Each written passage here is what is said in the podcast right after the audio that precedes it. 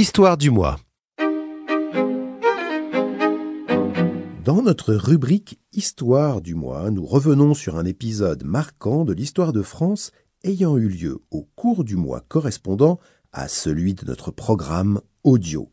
Ce mois-ci, ce sera le 11 janvier 1962, le jour où l'on a inauguré le plus prestigieux des paquebots français, le France.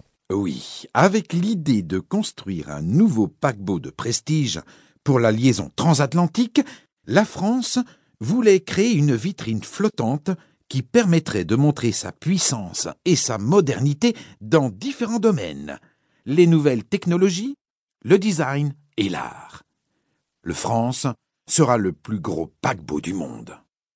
La construction du France est commandée au chantier naval de Saint-Nazaire en mai 1956. Il faudra quatre ans pour venir à bout de ce projet considérable. Le paquebot est achevé le 19 novembre 1961. Le 11 janvier 1962, son inauguration officielle a lieu en présence du Premier ministre de l'époque, Michel Debré. Le France en quelques chiffres. Le navire, qui est livré à son port de départ, le Havre, a coûté l'équivalent de 610 millions d'euros, une somme colossale. Il fait 300 mètres de long et sa vitesse de croisière est de 31 nœuds, 58 km à l'heure.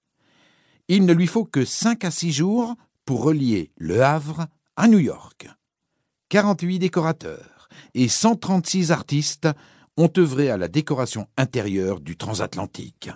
Le France peut transporter 2000 passagers.